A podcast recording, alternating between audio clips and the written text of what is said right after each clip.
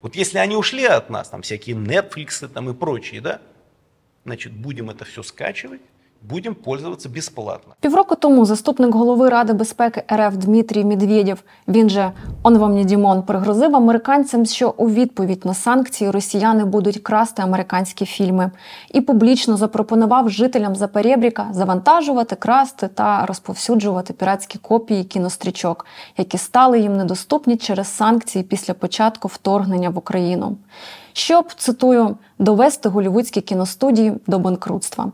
І пересічні росіяни перепрофілювались з мародерства та крадіжок унітазів і пральних машинок на голівудські фільми. Вітаю, мене звати Альона Савіна. Ви не помилились адресою. Це канал є питання. І сьогодні ми розкажемо вам про те, як Росія відверто краде інтелектуальну власність голівудських кінокомпаній і при цьому відверто перебріхує американські діалоги, зокрема про їхні власні звірства в Україні. Цього місяця в російському інтернет-сегменті з'явився в піратській озвучці третій сезон популярного американського серіалу Ранкове шоу. Мало того, що викрадачі його викрали з платформи Apple і виклали просто в Рунет. Вони ще й спотворили частину реплік з точністю до навпаки. Наприклад, вклали в роти американським акторам слова про те, що Азов на Донбасі вбиває цивільних. Хоча в оригіналі герої фільму говорять, що цивільних вбивають росіяни. Ось в цьому епізоді персонажі американський журналіст, який опинився на Донбасі, і його головний редактор в Штатах. Говорять телефоном про обстріл Маріуполя. Журналіст каже, що роблять це росіяни, але в російській піратській озвучці переклад безсоромно спотворили. На 38-й хвилині нового четвертого епізоду, у якому згадуються події в Маріуполі, відбувається наступний діалог між персонажами.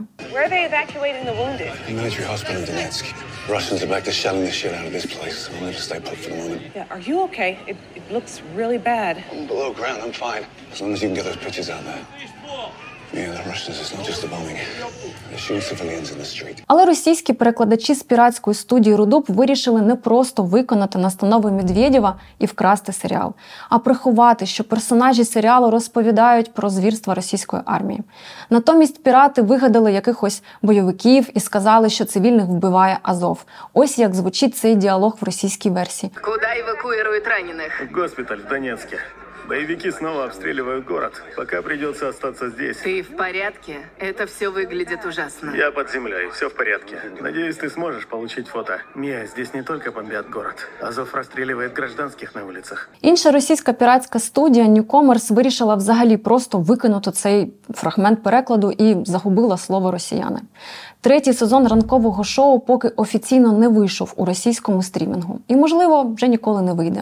А якби вийшов з офіційним нормальним перекладом російським, багато росіян, мабуть, би були здивовані діалогами про те, що російська армія по звірячому вбиває цивільних на Донбасі і в самому Маріуполі, який російська пропаганда демонізувала образами бійців Азову. Конкретно в цьому епізоді, який перебріхали російські пірати, сценаристи ймовірно розповідали про події першого тижня повномасштабного вторгнення в Маріуполі. Тоді з Маріка поїхали майже всі журналісти, які висвітлювали наступ російських військ на місто, бо щохвилини залишатись там ставало занадто небезпечним. На початку березня 22-го року в Маріуполі залишилась фактично лише команда журналістів Associated Press фотограф Євген Малолєтка разом з відеожурналістом Мстиславом Чорновим та продюсеркою Василісою Степаненко були єдиними представниками міжнародних медіа, які понад два тижні працювали в Маріуполі під російською окупацією. Сценаристи ранкового шоу показували ситуацію дуже схожу на ту. І це не єдиний епізод, коли Росія тупо краде чужу інтелектуальну власність.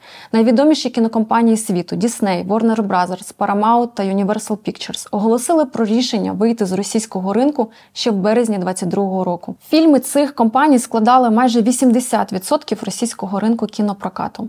Більше того, американська кінокомпанія Warner Bros. заборонила каналам російського холдингу Національна медіагрупа транслювати фільми студії, попри те, що ліцензійні угоди діяли ще до вересня 2023 року. Тобто кінокомпанія оголосила про повну заборону трансляції своїх фільмів, як тих, на які росіянами вже були куплені ліцензії, так і на показ нових стрічок.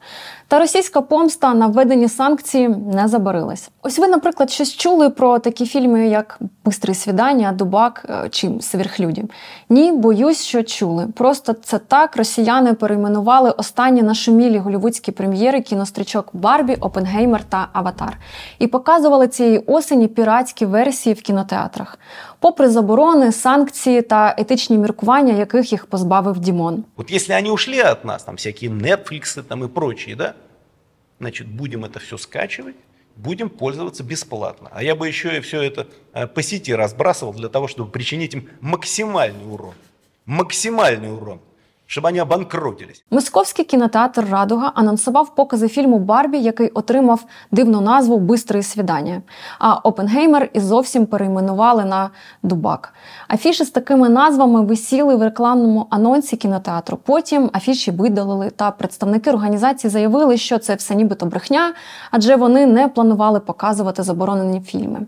Не планували, але показали. Ось один з найбільших російських телеграм-каналів 5 вересня пише про те, що вони сходили на прем'єрний показ Опенгеймера, демонструють афішу з фільмом на фасаді кінотеатру і викладають фрагмент, записаний в залі під час сеансу. Вор у вора шапку крал, як то кажуть. Если мы создадим водородную бомбу, то русские будут вынуждены создать свою. А может, уже создают. Некоторые плакали, пише автор телеграм-допису. То ли от концовки, то ли от того, что все-таки увидели фильм на большом экране и в русском дубляже. На початку вторгнення в березні 22-го року медіакорпорація The Walt Disney Company оголосила, що припиняє прокат своїх фільмів у Росії. Минулого місяця там перестав працювати навіть російськомовний сайт та акаунти компанії у соцмережах. Її дочірня кінокомпанія 20th Century Pictures була дистриб'ютором оскароносної стрічки 22-го року Аватар Шлях води. Показ цього фільму на території Росії незаконний. Але це ж Росія, дітка. В американському оригіналі був Аватар, а в РФ став сверхлюді. Саме такі афіші висіли на російських кінотеатрах в грудні минулого року. Цікаво, що в Росії теж існує офіційна заборона і кримінальна відповідальність за нелегальний показ зарубіжних фільмів без прокатних посвідчень. Тому чого бояться прокатчики позовів з Голівуду чи то власних каральних органів достеменно невідомо. Але коли тобі сам Дімон наказав красти контент і довести тим самим Голівуд до банкрутства, то яке ж там відповідати? Це можна сказати громадянський обов'язок вкрасти блокбастер у страшної НАТО. Другу частину історії від Джеймса Кемерона глядачі чекали близько 13 років. Щоб кадри фільму були більш переконливими, Кемерон занурився на дно маріанського жолоба і став третьою людиною в світі, яка взагалі на це наважилась. Тільки уявіть собі, скільки зусиль режисера, роботи команди в цілому було вкладено в реалізацію цього проєкту.